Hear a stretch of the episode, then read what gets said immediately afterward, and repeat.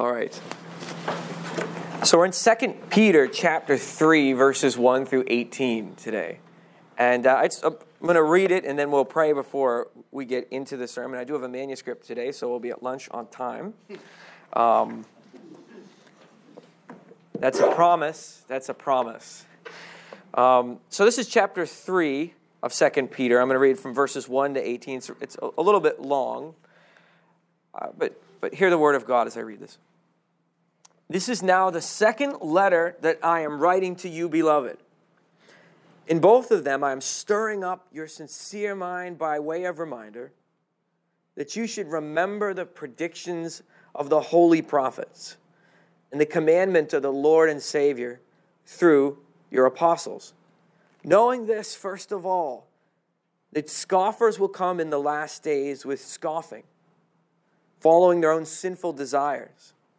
And they will say, Where is the promise of his coming?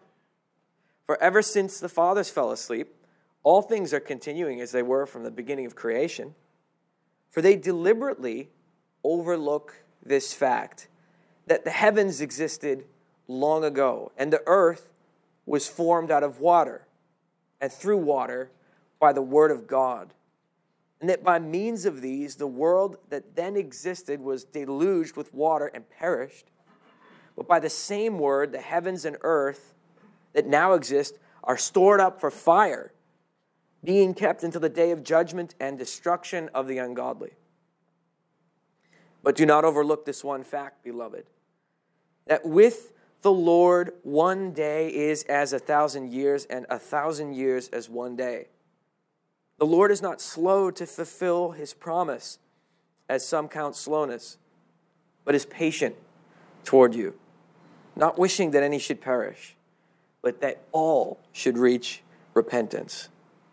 But the day of the Lord will come like a thief, and then the heavens will pass away with a roar and the heavenly bodies will be burned up and dissolved, and the earth and the works that are done on it will be exposed. Since all these things are thus to be dissolved, what sort of people ought you to be in lives of holiness and godliness, waiting for and hastening the coming of the day of God, because of which the heavens will be set on fire and dissolved?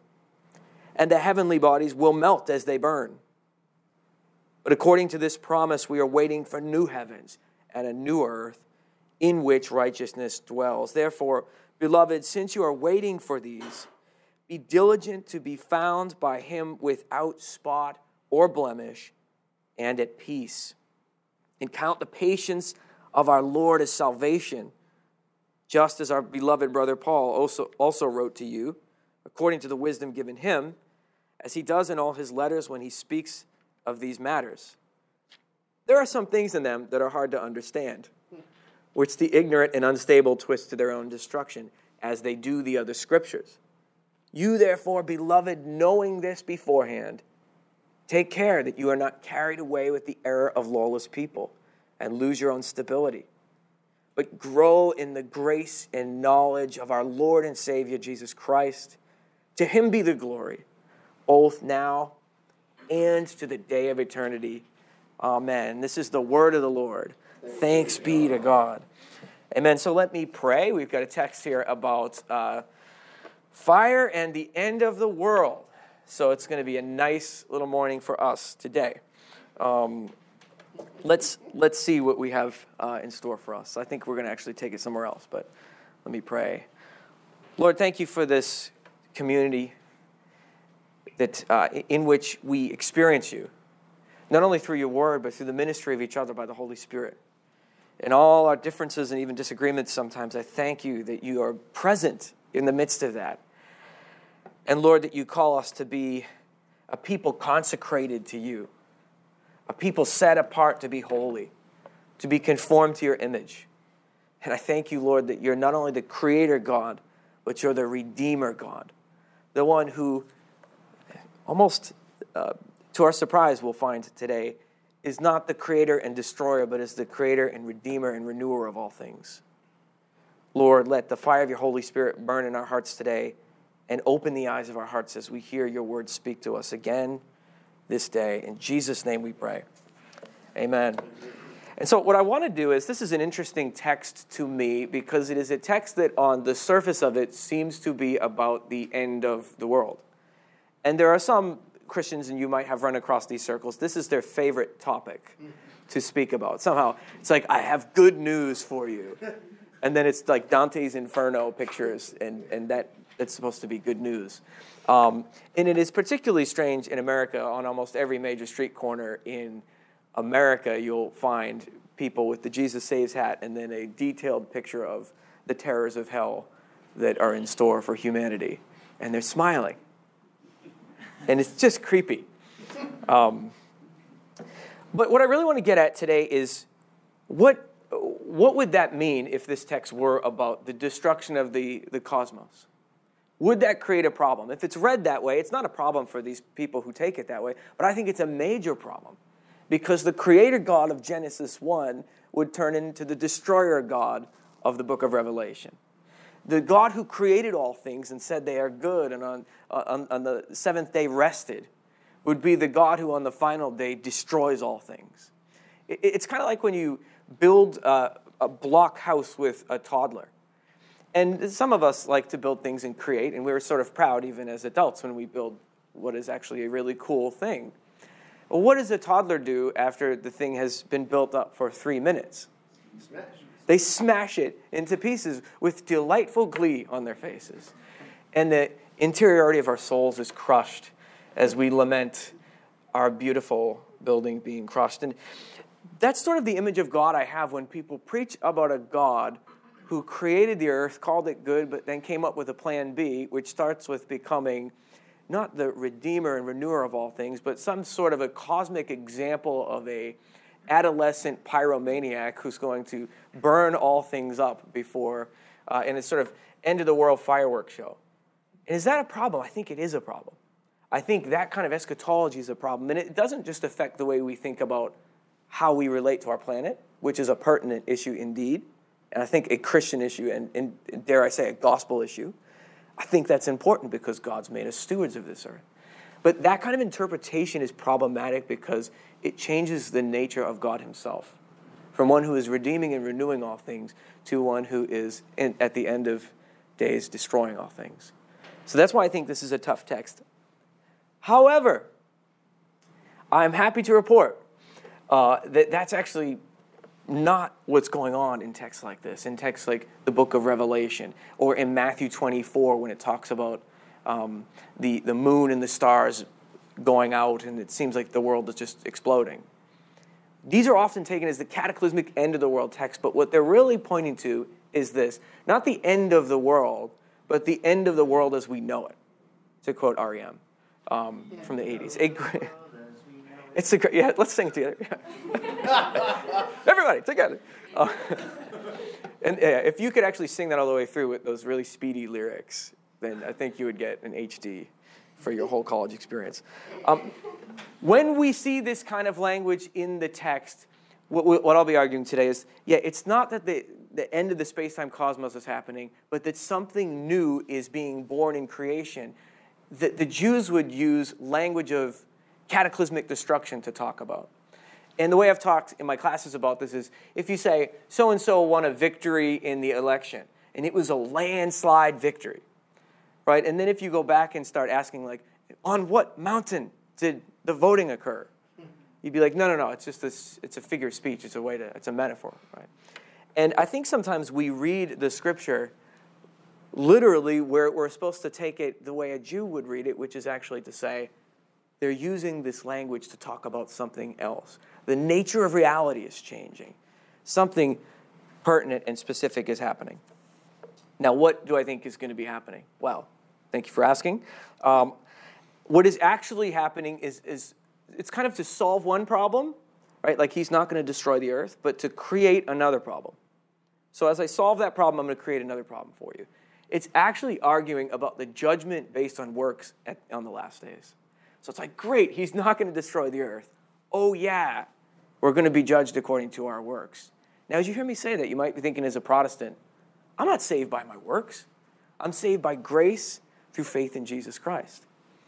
But what we're going to look at is some texts that say, yes, you're absolutely saved by grace through faith in Jesus Christ. Because of him, you can boldly approach the throne of grace. Because of him, there is nothing that can separate you from the love of God. On the other hand, there's all these texts in the Bible that we sort of, as Protestants, skip over because we don't really know what to do with them that talk about a judgment according to works. And so, what Peter is doing here is not going to be talking about the burning up of the cosmos, but about the burning away of everything around us from which we try to hide from God, including metaphorically our, in, inside ourselves, as if God cannot see there. The burning away of all those things so that we stand before God with nowhere to hide on the judgment day to give an account of our lives, both as Christians and non Christians, both those who are believers in Jesus and those who are non believers. So that's good news that he's not going to destroy the earth. And I think good news that there's a judgment based on works, but I'm going to try and articulate why that's the case. Okay, so come with me here. And, um, and by the way, you might think this is a Catholic thing to talk about works. You say, I used to say, God cares about how we live. And this, this guy named Bill back in New England would say, That's so Catholic. It's, uh, it's very Catholic of you to say such a thing. I'd be like, it is Catholic of me to say such a thing. It's actually Roman Catholic of me to say such a thing. You say, what? Well, the book of Romans, verses chapter 2, verse 6 through 8, it says this He will render to each one according to his works. So it's Roman. And it's also Catholic in the sense that all Christians at all times, in all places, have believed there's a judgment according to works. We just don't really like to think about it, so we kind of tuck it in there and say, Jesus doesn't really care how I live now. It's all about what he's done. I can just sort of do whatever, and he's going to forgive me at the end of time. Right? Have you thought like that? And it, sometimes we think like that because we don't know what to do with works. And in the larger culture of Christianity, there's a view of God that some have called moralistic therapeutic deism. This is Grandpa God up in the sky with his beard just saying, Whatever you do, I have unconditional love for you. unconditional love. Doesn't matter. Do whatever you want. And it, like apply that, and you think like that sounds. Sometimes like that's so good. But what kind of a human parent would just say, "That's great. You're lighting things on fire in the house. I unconditionally love you, and I have no discipline to offer you, and I just accept that." That you're a type of child who likes to burn things. you would say, surely God has something to say beyond the true fact that his love is unconditional and unable to be exhausted. Okay, let's get into 2 Peter. You notice I have pages here today. This is, this is important. This is a big one for me. Um, 2 Peter, I want to talk about, I'll just read through it and kind of exposit a bit. Um, starting from the promise in chapter 4, I mean, in verse 4. They will say, Where is the promise of his coming? For ever since the fathers fell asleep, all things are continuing as they were since the beginning of creation. Now, oftentimes we think of this in terms of non believers uh, making Christians, you know, saying something to Christians, like, Where is this Jesus of yours? I don't see him, nothing's changed. And so, but actually, I want to invite you to think about this inside your own heart. Because what's going to be exposed today is not just that non believers will be judged, but that God judges the hearts of Christians at the end of time. That's actually the teaching of the Bible. You won't be saved because you're imperfect, but God will judge the things of your heart. And, and is there something in you that says, maybe, maybe he's not coming back? Maybe he's not concerned with how I live now. And there becomes a kind of capitulation to the culture. There becomes a kind of adoption of the dominant culture where whatever the culture thinks is good, that's fine. God doesn't really care about behavior, He just cares about taking me to heaven when I die or something like that. It's, it's powerful to think of. I want to ask you to speak to your own heart as you hear this, because when I do that, literally the other day I woke up at 3.30 in the morning thinking, oh, the, the, the interiority of my soul is often far from God. Do you hear what I'm saying? Mm. This is like dangerous self disclosure. and do you feel that sometimes? That deep within, that the holy God of all creation, if, if you were to stand before him, that the interior life that you have, the thought life that you have, the desires that you have, that, that you allow yourself to take hold of, that if God were to look upon those, that, you know, makes a difference to God, that, that he cares about holiness. It's not to make you feel bad, but it's to make you feel, think about the interiority of your being. For deliberately they overlook this fact that the heavens long ago existed, and the earth was formed out of water and by the water, and that by that means it was flooded with water and perished. Now, here's a key to begin with that God's not dis- uh, after a destruction of the earth sort of thing. It's a reference to the flood. The known world at the time was flooded. It was probably just the Mediterranean area that experienced some sort of a flood. That then we have these religious accounts from all over saying there was a, a flood happen. And in the Bible, that's interpreted as judgment, right? And at the time, the world didn't perish in the sense of it no longer existed. When we say something died, we mean it ceases to exist, its life has gone out of it. But the earth at the time didn't perish, it was, it was refreshed, it was judged, is the theme. So the earth didn't perish in the original flood. But by the same word, the heavens and the earth that now exist are stored up for fire. Here we go.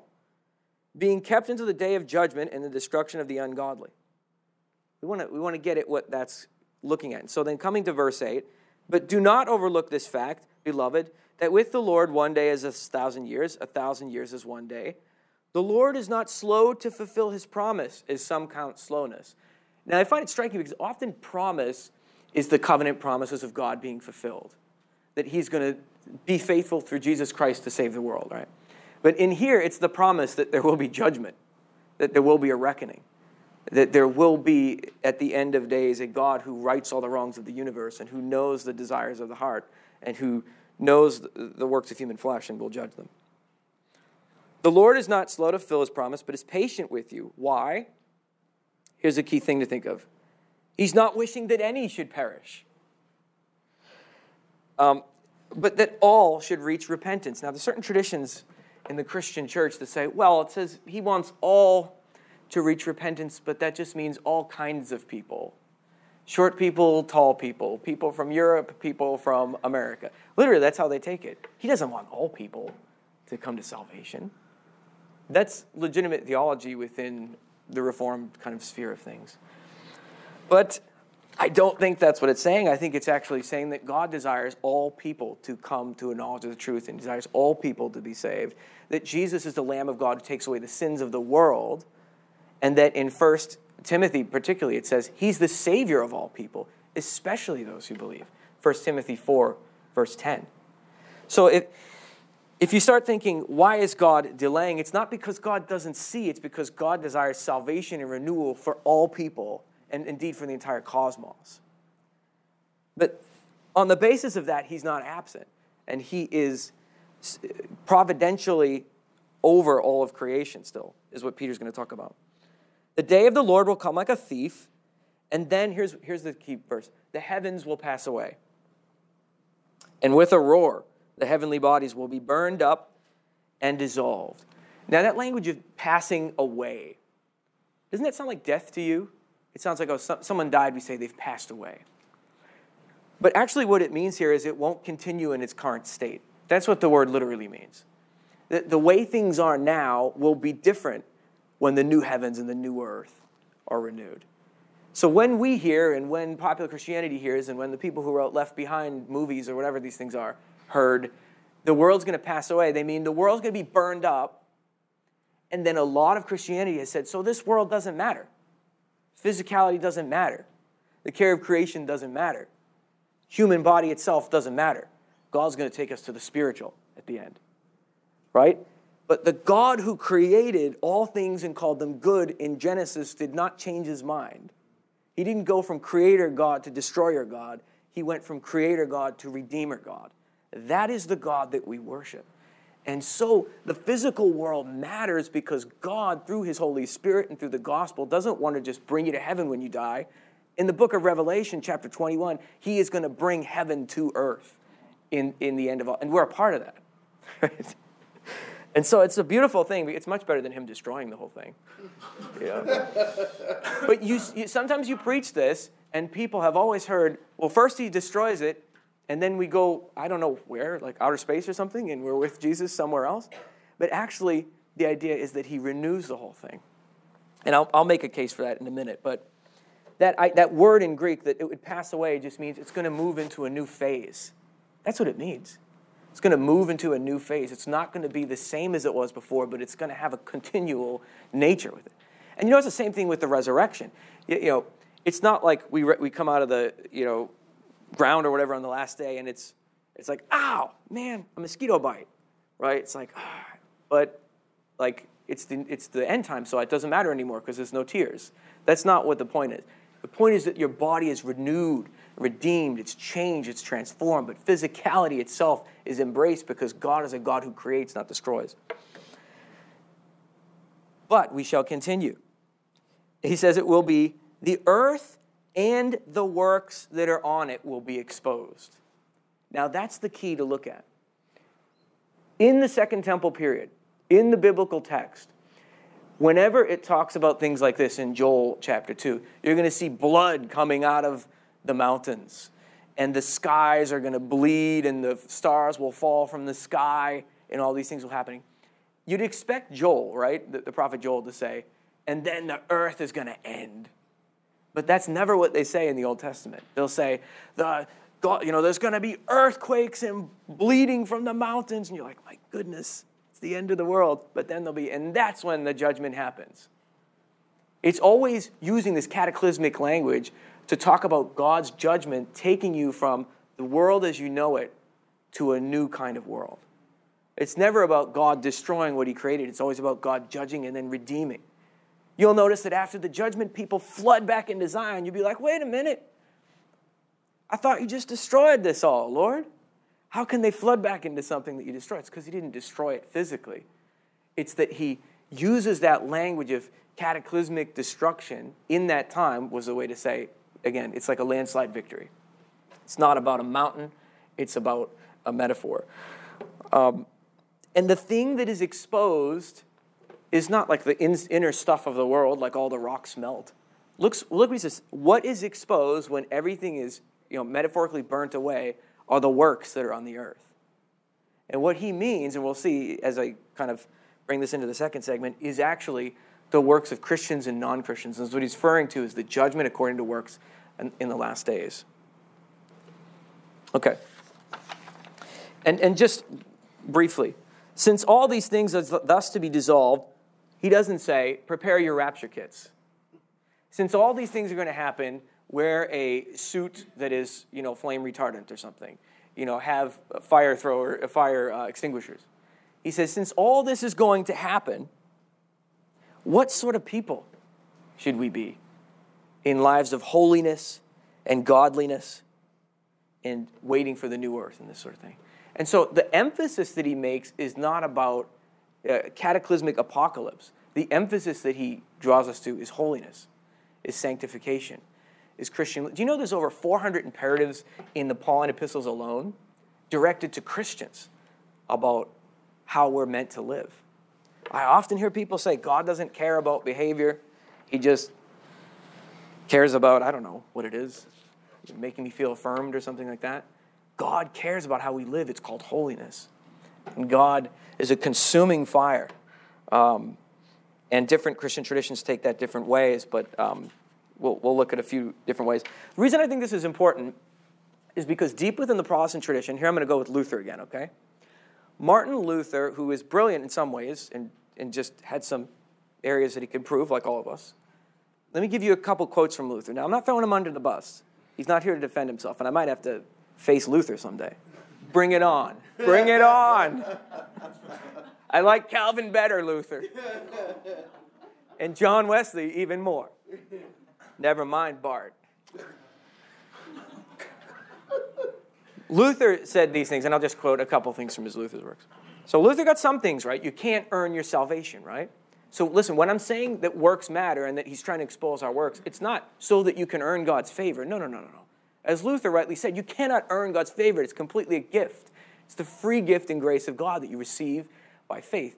But then God says, You've been created for the purpose of living a holy life. And then He actually tells us what that means. We have a problem sometimes with that today. That's our problem. Take it up with God, right? If you have that problem. It's His word to us that it's eternal. We must submit to it. It does not matter, Luther says, what people do It only matters what people believe. No. Luther, this is not an HD. This is like barely a P, right? Return again, Luther, to 2 Peter and realize that it will be all burned up. You'll be standing naked before God, having to say, I shouldn't have said that. No other sin exists in the world except for unbelief. Really? Seems to me that God is quite concerned with the way we live. And, and we, need to, we need to rejoice in that because it's far better than the things that we think give us life. Again, as you're looking at the interiority of your soul, what are the things that you desire more than God? That is how sin is birthed, and that is when you pursue that, right, you know that that is killing you. Even as a Christian, it's not incidental, it's fundamental. It will kill your spiritual life, it will sink you. I'm not saying you won't be saved, but you, are going to experience hell. You're going to believe in hell because you're going to experience it in life. I'm speaking as someone who, you know, I'm speaking to myself here as much as whoever's listening. You owe nothing to God, says Luther, except faith and confession. In all other things, he lets you do as you like. Luther said elsewhere, sin boldly, right? Because you're saved by faith. And the, and the end result of this has been that within the Protestant tradition, there's been a de emphasis on Christian living and a really good emphasis on Jesus Christ's work for me, for my sins, and all those things. But there's been a de emphasis on holiness. And this is a really important part of Christian living because God doesn't call you to just be declared righteous, He calls you to be transformed by the Holy Spirit. That's the fullness of life. It's not a ticket to heaven when you die, it's a transformative indwelling of God's Holy Spirit. So that in the, in, on the last day, the life you live matches up with the profession you make. At, uh, look deep within your heart, because this is what I did at 3.30 in the morning the other night. I was telling my colleagues this, they're like, dude, you all right? I was literally sitting up going, you know when sin grabs you, when you see sin for what it is, and you stop this self justification, and you let yourself see the depth of the depravity of the human soul, when it grabs onto something and says, I will worship you, I need you, I can't be happy without. What is that? Because it's, it's in you and it's in me. What is that? It's sin, and it will kill you, and it will cause you to walk apart from Jesus. And some, listen, not trying to be a scary man, some people will say, oh, you could never lose your salvation. Actually, Wesley would think you could by falling away, by living into disobedience. I'm not trying to scare you. I'm just saying we don't know. Hey, what if the Catholics are right? Right? It's been like, man, that's a long time in purgatory. right? It's like, uh, I buy some indulgences or something from Luther. Um, sorry. But okay, just in case you think like, oh, here's John beating up on Luther again. Look, let me quote Wesley, okay? Because he does it too. Wesley, is this is Wesley's comment on Luther, according to the law. He says, How blasphemously does he speak about good works and the law of God? Constantly coupling the law with sin, death, hell, or the devil, and teaching that Christ delivers us from all alike. Christ no more delivers us from the law of God than he delivers us from holiness or heaven. So Wesley read Luther's Galatians commentary in the Reformation time, and he was like, oh no, Luther, you're missing a major component, like holy living. You can't sign up for the justification package and not tick also sanctification. It's all in, right? And, and that was Luther's point. Now, how this plays out, and I'm going to start wrapping up uh, because, ooh, my stomach's a growling. Um, sorry. Uh, how this works out for Catholics is they say, they say, well, you got to do penance. Have you heard about that? Mm-hmm. I grew up in the Catholic Church. I was confirmed in the Catholic Church. Didn't know what it meant at the time, but I did it because my nana wanted me to. Okay, she was very happy with me. Um, you had to do penance, and a lot of Protestants think, oh, the Catholics believe they're saved by their own works. Everything they do earns their salvation. Couldn't be further from the truth. That's a complete erroneous view of Catholicism. What, Catholicism teaches is the work of Jesus once for all, what he's done for you, is applied through some of the sacraments. So when you do works of repentance, penance, you're actually drawing from the efficacy of Christ's sacrifice that's eternal because he is eternal God. Right? So that's what they're thinking. They're not thinking, you on your own can work your way to heaven, which is, you know, kind of what Luther thought. No, no, no. They're teaching that you, you draw on the efficacious nature of Christ's work. And in the same way, uh, many evangelicals have thought we know that there's a, a, judgment according to works. It has to do with reward. Have you heard that one? Like the level of reward that you'll get. And that's also a possibility if you read 1 Corinthians 3, that there's different experiences of maybe the beatific vision or, or, or being with God that we'll all be eternally happy, but there's a difference in experience based on the way we live. In other words, living isn't incidental, holiness isn't incidental, it's fundamental to what God wants to do. Others, like the Reformed, say that the works of your life are evidence that you're actually saved. I'm not going to say which one I hold to today because um, I, I, I, that's not the point of the sermon. But it's it, that there's so many views. I, actually there's about 40 different views that people take on this. 40 different views on exactly what the judgment according to works is. What that means to me is it matters to God. I might not be able to totally figure it out, but God calls us to holy living. He does. Right? He doesn't put 400 imperatives into the New Testament as a joke. And I mean, in moral and vice, virtue and vice lists, he puts it in there because he not only wants to call you righteous, he wants to make you righteous. And he accepts you on the basis of Christ, but he calls you to change, to become a, a worshiper of him and to be conformed to his image. Um, let me just read a few verses in closing on the judgment of works. So the good news is God's not going to destroy the earth. No, no, no, no, no, sirree. No, he isn't going to do it. He isn't going to do it. Bad news is that what he's going to burn away is everything around you so that when you stand before him on judgment day, even though as far as east is to west your sins are forgiven and he will accept you, you must give an account to God of your works. You say that's preposterous, that's not the gospel. Well, let me read a few verses. Nothing, nothing like proof texting when people disagree with you. It says in Matthew 16, verse 27, the Bible says, For the Son of Man is come, going to come with his angels in the glory of his Father and then he will, he will say, I have unconditional love and nothing else to ask of you. No, and then he will repay each person according to what he or she has done. That's what it says. He's talking to Christians at that point. Like John chapter 5. Do not marvel at this, for an hour is coming when all who are in the tombs will hear his voice and come out, and those who have done good to the resurrection of life, and those who have done evil to the resurrection of death. Many will say to Jesus in the last day, Lord, Lord, didn't we walk with you? Didn't we make a profession of faith? Didn't we tick all the boxes we needed to tick? And Jesus will say to them, Depart from me, you worker of iniquity. I know that doesn't fit the hippie Christ, but that's the Jesus Christ who's in, in the Bible. That is the God of the Bible. He's calling us to holiness. He is a consuming fire. And we, you know, we don't need to be afraid of God, but we do need to fear, have fear and reverence for God. And when we're calling people, and, ourselves too, into a relationship with God, yes, He doesn't accept us on the basis of how perfect we are, but He calls us to live a holy life. And we will give an account. It says this in book of Revelation. Behold, I'm coming soon, bringing my recompense with me to repay each one for what he has done. And then it says in Romans that he will pay each one according to their works. And many other places, such as 1 Corinthians. So here's the point. This is why it's a hard text. It's a hard text because people preach it wrongly and say God's going to torch the earth, which is about as far from the truth as you can get. God is the creator and redeemer, not the destroyer. However, God calls us, it reminds us, this is why it's a tough text, that God calls us to live a holy life. And so as I wrap this up, what I really want to focus on is an invitation to myself and to you to say if we were to look inside the depths of our souls, are there things that we excuse ourselves about in our own thought processes, in our own actions, but then accuse others of? In other words, are we Pharisees?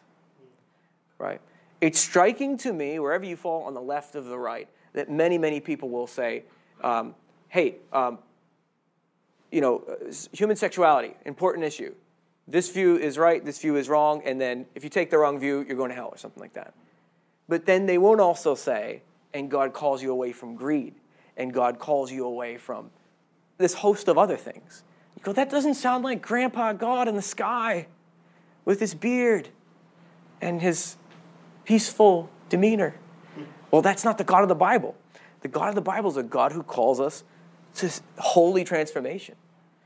And that when we seek to come before the throne of God boldly, we realize that our works will be judged at the end of time. Now, whether that means your reward will be different, or whether that means if your life is claiming to have faith but walks in the opposite direction, that is meant to make you stay on guard. The, the day of the Lord will come like a thief in the, in the night. And God calls us to holiness. Why? Because He's some judge in the sky who wants to judge us? Because the whole point of God's creation, Thomas Aquinas would say, is to bring us into a relationship and an experience, ultimately, to the beatific vision of God, to actually experience fellowship with God. And so, what God wants to do is prepare us to experience Him. And if, if we feel like, oh, we've already got that covered, we've just placed our faith in Jesus, we miss the transforming power of the Holy Spirit in our lives. And we often point to other people and notice their sins but don't let the sifting power of the Holy Spirit change us from within. And then we wonder why nothing changes in our lives. So, as I, as I close, I'll just say this, and I am closing. My prayer is that as we identify, I'm going to ask you just for yourself look inside and maybe this week think about what those things are. And what actions can you take to root out those things in your life that would make you feel ashamed on the last day? that would, that would spit in the face of God on the last day. That you could root out of your life, but that sometimes we don't want to root out of our lives. We want it. It's insatiable, it's good, and then we want more of it. And it kills us, sin. So ask God, what can you do? And then, as Matthew 3, verse 8 says, bear fruit in keeping with repentance. And in the old translations, that actually is do penance. And I think it's helpful for us to remember that doing works that accord with repentance means I don't just say, I don't want to live this way anymore. I do something as I turn. I, I change my mind. Oh, not only change my mind, I change my direction. That we refuse to let holiness grip us, and that we realize that though God will not destroy the earth, the fires of judgment will reveal the interiority of our being and the, the depths of our hearts. Create in us clean hearts, O God and renew a Holy Spirit within us. Let me pray. God, instill in us and renew in us a reverence for your word that you have inspired and that you have given us, and in which you tell us that you desire us to be holy as you are holy.